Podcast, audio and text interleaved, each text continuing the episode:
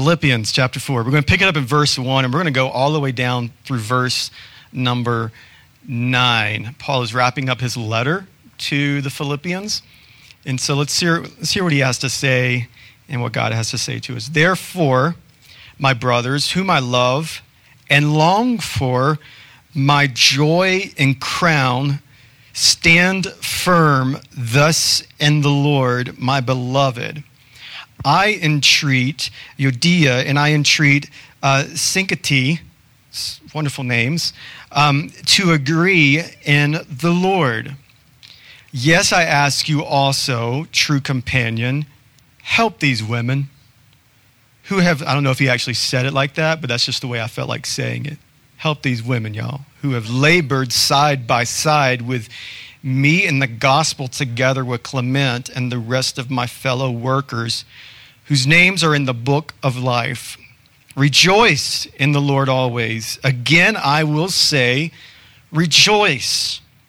Let your reasonableness be known to everyone. The Lord is at hand.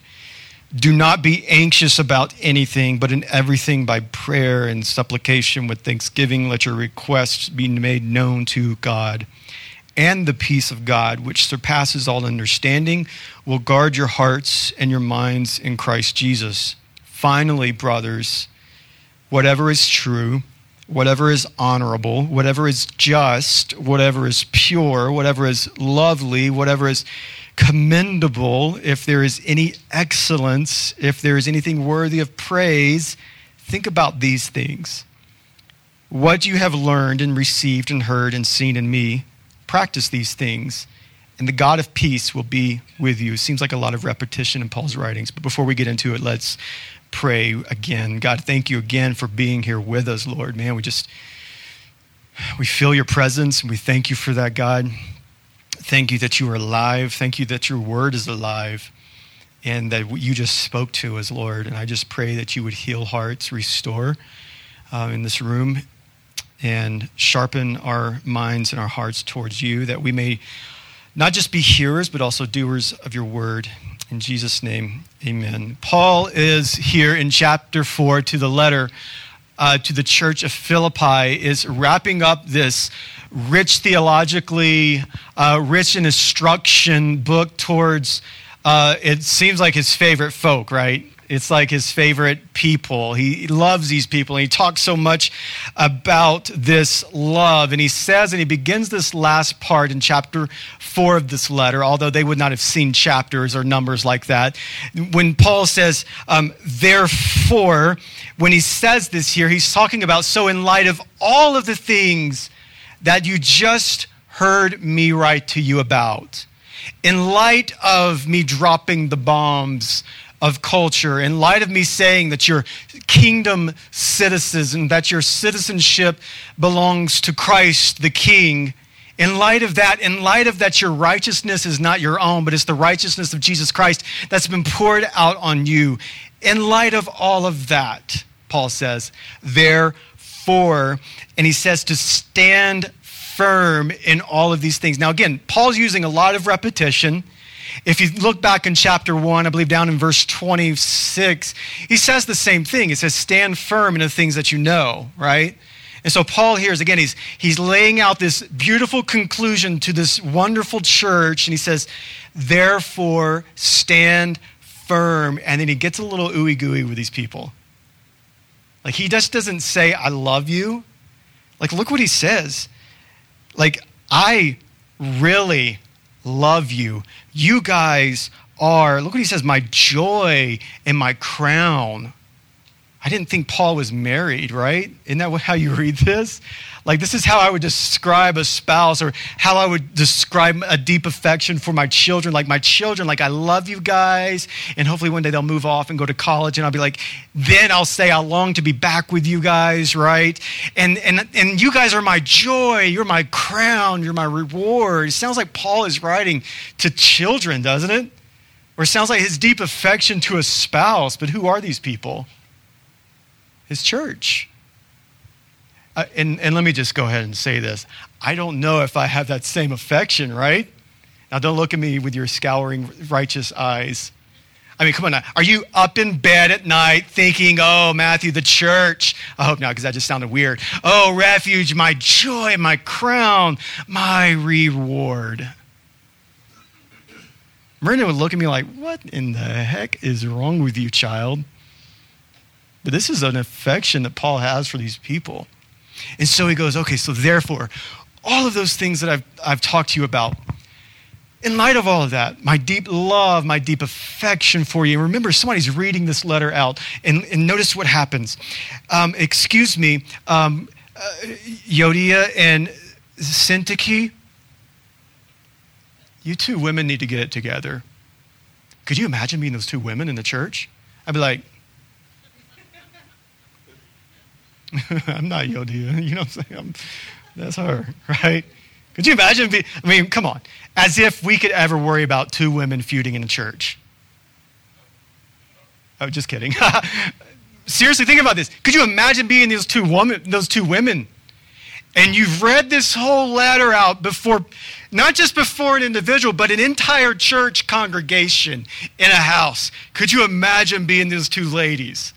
And Paul calls you out man, I would feel so small. I'm like, um, Syntyche, or however your name is, honey, I'm sorry.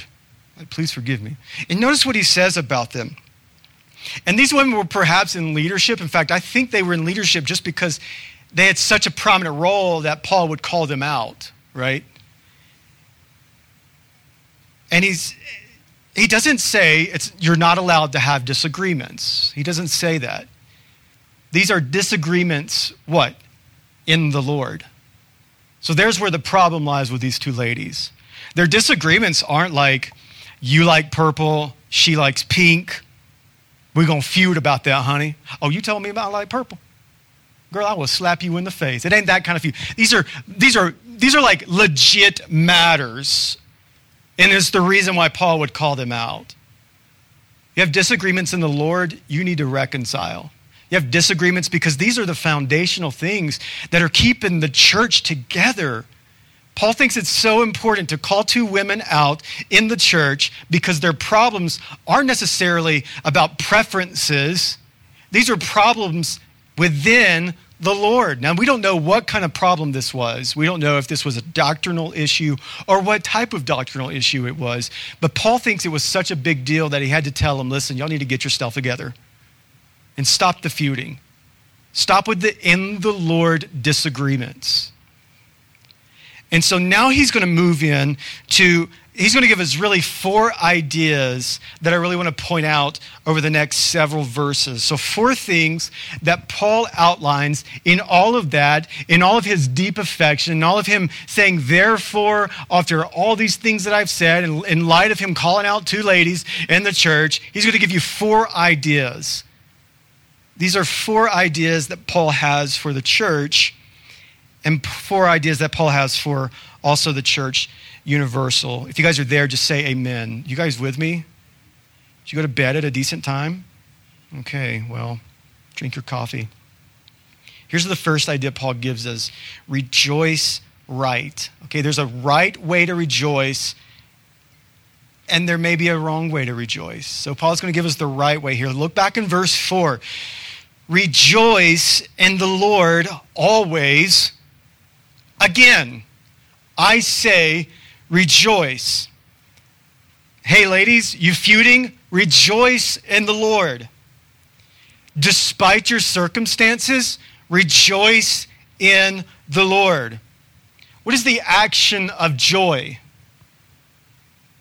Come on, think back. Rejoicing. Thank you, Daniel the action of joy. This is the big theme in Philippians. So you see joy and you'll see rejoicing, and it's the same word.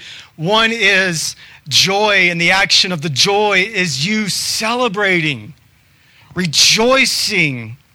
Another translation of this would be to cheer on. So we cheer on in the Lord. You want to think of I think of just praising God, praising in the Lord. Are our, are our lives marked by rejoicing?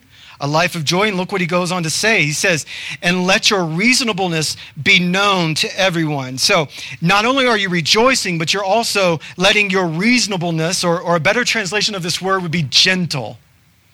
Because what is a byproduct of joy? Gentleness. Think of what the antithesis of joy is Debbie Downer, right? And so, what is a byproduct of being angry and a Debbie Downer? You ever met a Debbie Downer or someone who's constantly angry? Be gentle? Yeah, neither have I. I don't think they exist. A byproduct of constantly being angry and being that Debbie Downer is that you're snappy, you're not gentle, right? Like you're a hater. Nobody likes you. Nobody wants to be around you. And I'm not talking about any of y'all because you guys are all pleasant, right? Amen. Yeah. So, why should we be seen as a joy filled people? People who are constantly rejoicing. Well, because where there are people who are constantly rejoicing in the Lord, you're going to find a gentle people. Come on, would you agree we need more of that in our society today? I mean, all the biting, all the, the, the fighting and the debating. It's not just debate, it's like hate debate, right? All of that. What marks you and I as a believer is this people who are rejoicing in the Lord, and a byproduct of that, out of that flows gentleness. So that's what right rejoicing looks like. He goes on and he says, because what happens when you're not rejoicing, what happens if you're not being gentle is you're likely worrying. So he says, do not be anxious or do not worry about anything. Here's what this means this means to be pulled into different directions. Here's what hope does hope pulls you towards one direction, worry pulls you apart in different directions. So he says, do not worry, or in the old English root word that we get worry, it means to strangle. Isn't that interesting? You ever met somebody who's always worried? They just seem like they're strangled with life. I mean, and, and, and doctors would say if you're constantly living a life of worry, of, of all the anxiety, then it's going to begin to what? Affect your health, right? And so Paul here is saying um, worry is going to be your greatest enemy of joy. Worry and, and anxiety is the greatest threat to gentleness. That's why he says, do not worry. Yeah, Paul, but what about the feuding, right? Well, don't worry. Don't be anxious. Well, Paul, um, what about Nero? He's a pretty wicked dude. Yeah, don't worry. Don't be anxious about that what about like like the poverty all around? Like, what do we do? Like, what do, what do we do, Paul? Yeah, don't worry about it. What about in, in, in our terms today? Like, like, what are you worrying about? Like, think about it. Paul says, yeah, don't worry about it. It doesn't, doesn't matter. Don't worry about it. Don't be anxious about it. What about our crazy culture? Don't worry about it. What about all that life is throwing at you right now? Do not be anxious.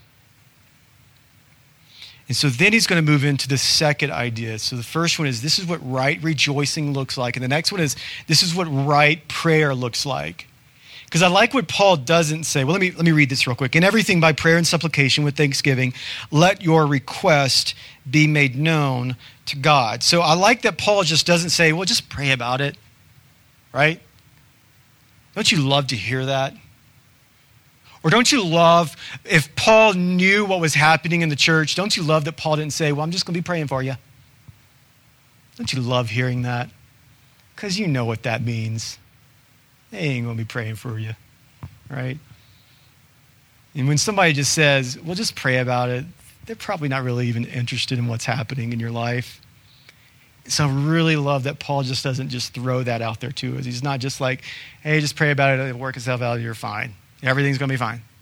Look what he says. He says, he uses three different words about what right prayer looks like adoration, supplication, and thanksgiving. And, and right prayer looks like all three of these things. Now, prayer, in general, uh, is a word where we make our requests known to God. It carries that idea of adoration, devotion, and worship. So look how Paul tells you to pray. Your first move in prayer to God is what then? Is adoration. What does that do when we are beginning our prayer just adoring and worshiping God? You know what that does? It takes your eyes off of yourself which is so needed in our world today because we're so self centered and we think everything revolves around like, like we are the God that we serve. But what does prayer do? Prayer takes you off of your high horse and takes your eyes on Christ. And look how, how good God is. What is right prayer? It always begins with you looking to Jesus Christ, you looking and marveling at how beautiful Jesus is. That's adoration.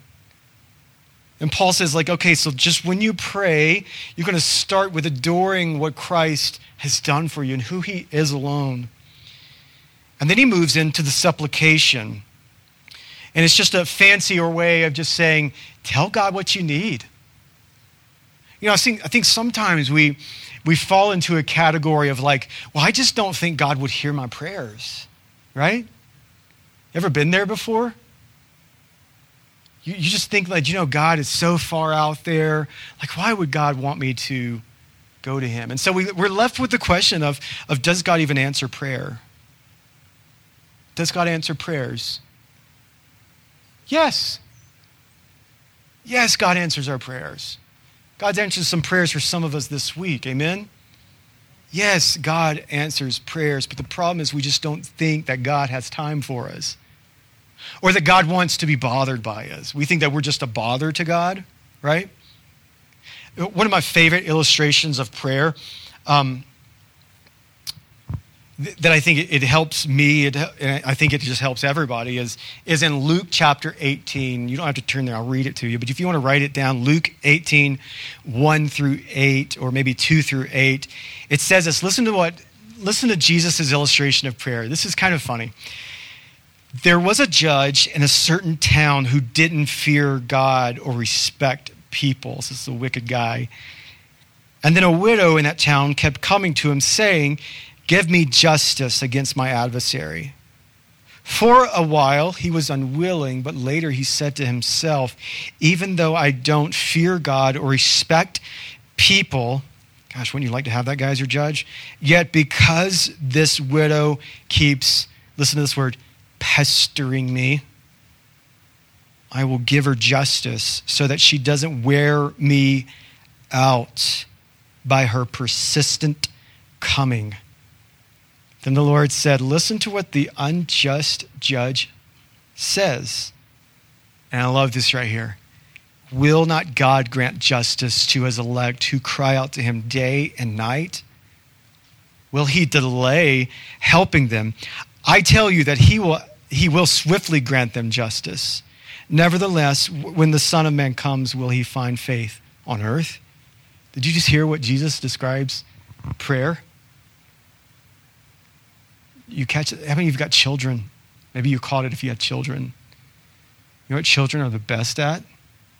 Pestering. They have a PhD in nagging. Their specialty in life is to nag the living daylights out of mom and dad. If you don't have kids, I'm not trying to influence you not to having kids because they can be a joy. That's what I have to tell myself sometimes. You know what I mean? Self, they're a joy. But then other times, they're a nag. My three year old, if you haven't met Ezra, then I don't know if you're doing life right. He's, he's the epitome of nag. I love him to death, I do. But he has this thing where he constantly repeats himself. Hey, Dad, did you see this? Hey, Dad, did you see this? Hey, Dad, did you see this? Hey, Dad, Dad, Dad, Dad, Dad, Dad. Hey, Daddy, Daddy, look at this. Hey, Daddy, look at this. He is the persistent widow in this story. And look what God says bother him pester him, nag him. Why? Because the Lord will he will act swiftly on your behalf. You ever feel like you can't go to God with your prayers and with your needs? Just remember Luke 18. God wants you to bother him with your prayers. He wants you to bother him and pester him and nag him with your needs that you have. And Paul knows this, and he's telling me, he's like, y'all take your supplications to the Lord because he cares for you. He wants you to bother him, he wants you to nag him. And then lastly, he says, and then you just give thanks to him. Like so many times, I think in our prayer life, like we just think, all right, I'm done. That's it. No, God wants you to thank him. And it's not like as if he's some judge up there just, you know, demanding our gratitude. No, not at all. He's done so much for you already. Why wouldn't you want to thank him? So, Paul, right here, in just these few verses, already told us, like, hey, this is what rejoicing looks like, and this is what prayer looks like. And he moves on, and then he tells us what right thinking looks like. So, you have you have this godly view of rejoicing, a godly view of prayer, but we also have a godly view of thinking. Let me read verse 8 again. He says, Finally, brothers, whatever is true, whatever is honorable, whatever is just, whatever is pure, whatever is lovely, whatever is commendable, if there is any excellence, if there is anything worthy of praise, think about these things. Let's look at some of these words in what is right thinking. I like what he says right here. So, whatever is true. All right? So, so we live in a postmodern world, right, where um, there really is no such thing as absolute truth, right? Your truth is yours, that's fine. My truth is mine. And that's it. That's kind of the world we live in. And if you claim to have an absolute truth, then you're kind of viewed as a bigot. And you're kind of viewed as like, oh, you're one of those people. You're one of those fundamental Christians who has an absolute truth. You get mocked, right? It's the culture we live in. It's the world we live in. We want your truth to be yours. It's fine. My truth is mine. And you better not dare insert something that you think is an absolute truth. But we know there's truth this is the danger of, of people saying, well, I just got to go with my heart. It's the danger of, well, I just got to, I just got to feel it, man. You know, what is my heart saying? Isn't that what, you know, we heard all of our life? Well, boo boo, what's your heart telling you to do? Well, your heart is deceitful above all things. Why would you even try to understand it and follow it? Paul says, focus on the truth. Focus on what is true. We know what is truth because we have the Word of God as our standard for truth. That's an absolute, that Christ is King. That's an absolute. That Christ died and he rose again and the tomb is empty. That's the truth. The truth is, is that one day Christ will come and resurrect us to be with himself. That's the truth. And that's what marks us so fundamentally different from anyone else. Is that you and I have a fundamental truth. And Paul says what right thinking looks like is absolute truth. Not what Nero says is true because he thinks that he is God. That's not true. Rome thinks that it is the epicenter of the universe. That's not true. Focus on what is really true. Focus on what he's told them that you are kingdom citizens. That's true. And move on. I could, I could do a whole sermon on that, but I'll, I'll keep going. He says, whatever is honorable and just, that, that just means what, whatever is worthy of respect and whatever is worthy of just, whatever is pure, lovely, and commendable. Most scholar believes that he's, he's talking about the sexual impurities that were trying to creep up in this church and, and the sexual impurities that were all around culture. And so he's throwing this also in there as what thinking right looks like pure thoughts, commendable thoughts. And then he says, excellence and worthy of praise. And lastly, look what he says right here. Man, we need to pray the Holy Ghost bring some cold air up in this place. It is hot. Verse 9 What you have learned and received and heard and seen in me, practice these things, and the God of peace will be with you. So, so he gives us this, this other, this fourth thing. Fourth thing is to, to live right. Paul has been on repeat in a lot of ways in this book because he's already said this. Follow me, right? He says this in, to the church of Corinthians Follow me as I do what? Follow Christ. In other words, Paul is saying this yet again live like me as I'm living like King Jesus. Live like the King Jesus. Live sacrificially. Live with grace and humility. Live with joy. Live a life of prayer and devotion to Christ.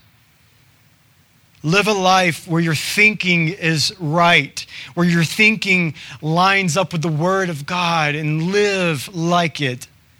Live like kingdom citizens. Again, Paul is so repetitious in this letter to the Philippians. Live like kingdom citizens would live. And practice these things that are true. This is reminiscence of James 1, chapter 20, chapter 1, verse 22. Be not hearers of the word only, but what? Doers of the word, yeah. And so, so Paul's like, man, you, you got to do this too. It's one thing to come in and consume and consume and consume. You know what you end up becoming? What Amos would call you? The fat cows of Bashan. Remember that prophet? Not a very popular prophet to be preaching through when he looks over at the Israelites, he's like, You guys are a bunch of fat cows. Could you imagine being that guy afterwards? That's a life of consumerism. That's a life of always coming in, consuming the word, listening to the, your 5 million podcasts. Refuge City Church better be on that list. Listening to all of the preachers and everything. But you never do. You just end up being this person who is a consumer. And so Paul's like, you know, consume, yes, but also do. Work out what you have been told. Do what you have been told as a believer. So, just a few questions, and then we're going to go into communion in just a second. Are you rejoicing in Christ? Or are you loathing in your situations? Well, preacher, you don't know what I'm going through. Okay, maybe I don't. But the Bible tells you to rejoice in a victorious king who's conquered death, hell, and the grave. Rejoice in the Lord, not in your situations. Because we can do that, can't we? We can, uh, uh, another word of the rejoice is to hell, not the bad place or not the ice that falls from the sky, but to cheer on. You can cheer on your bad situations just as much as you can cheer on your good situations. But Paul says you rejoice in the Lord. What are you rejoicing in? How's your prayer life? Are you praying to Christ? Or do you find yourself in that category of, well, I just don't know if God even cares about me? Why should I even go to him? Would he even hear me? Would he care? No, Jesus said, go bother him, go pester the Lord. How's your mind? How, how's your mind doing? You know, we've lived a year and a half of nothing but doom and disaster and gloom. Amen? Am I the only one that watches the news? I probably shouldn't so much, right? I mean, it's everywhere.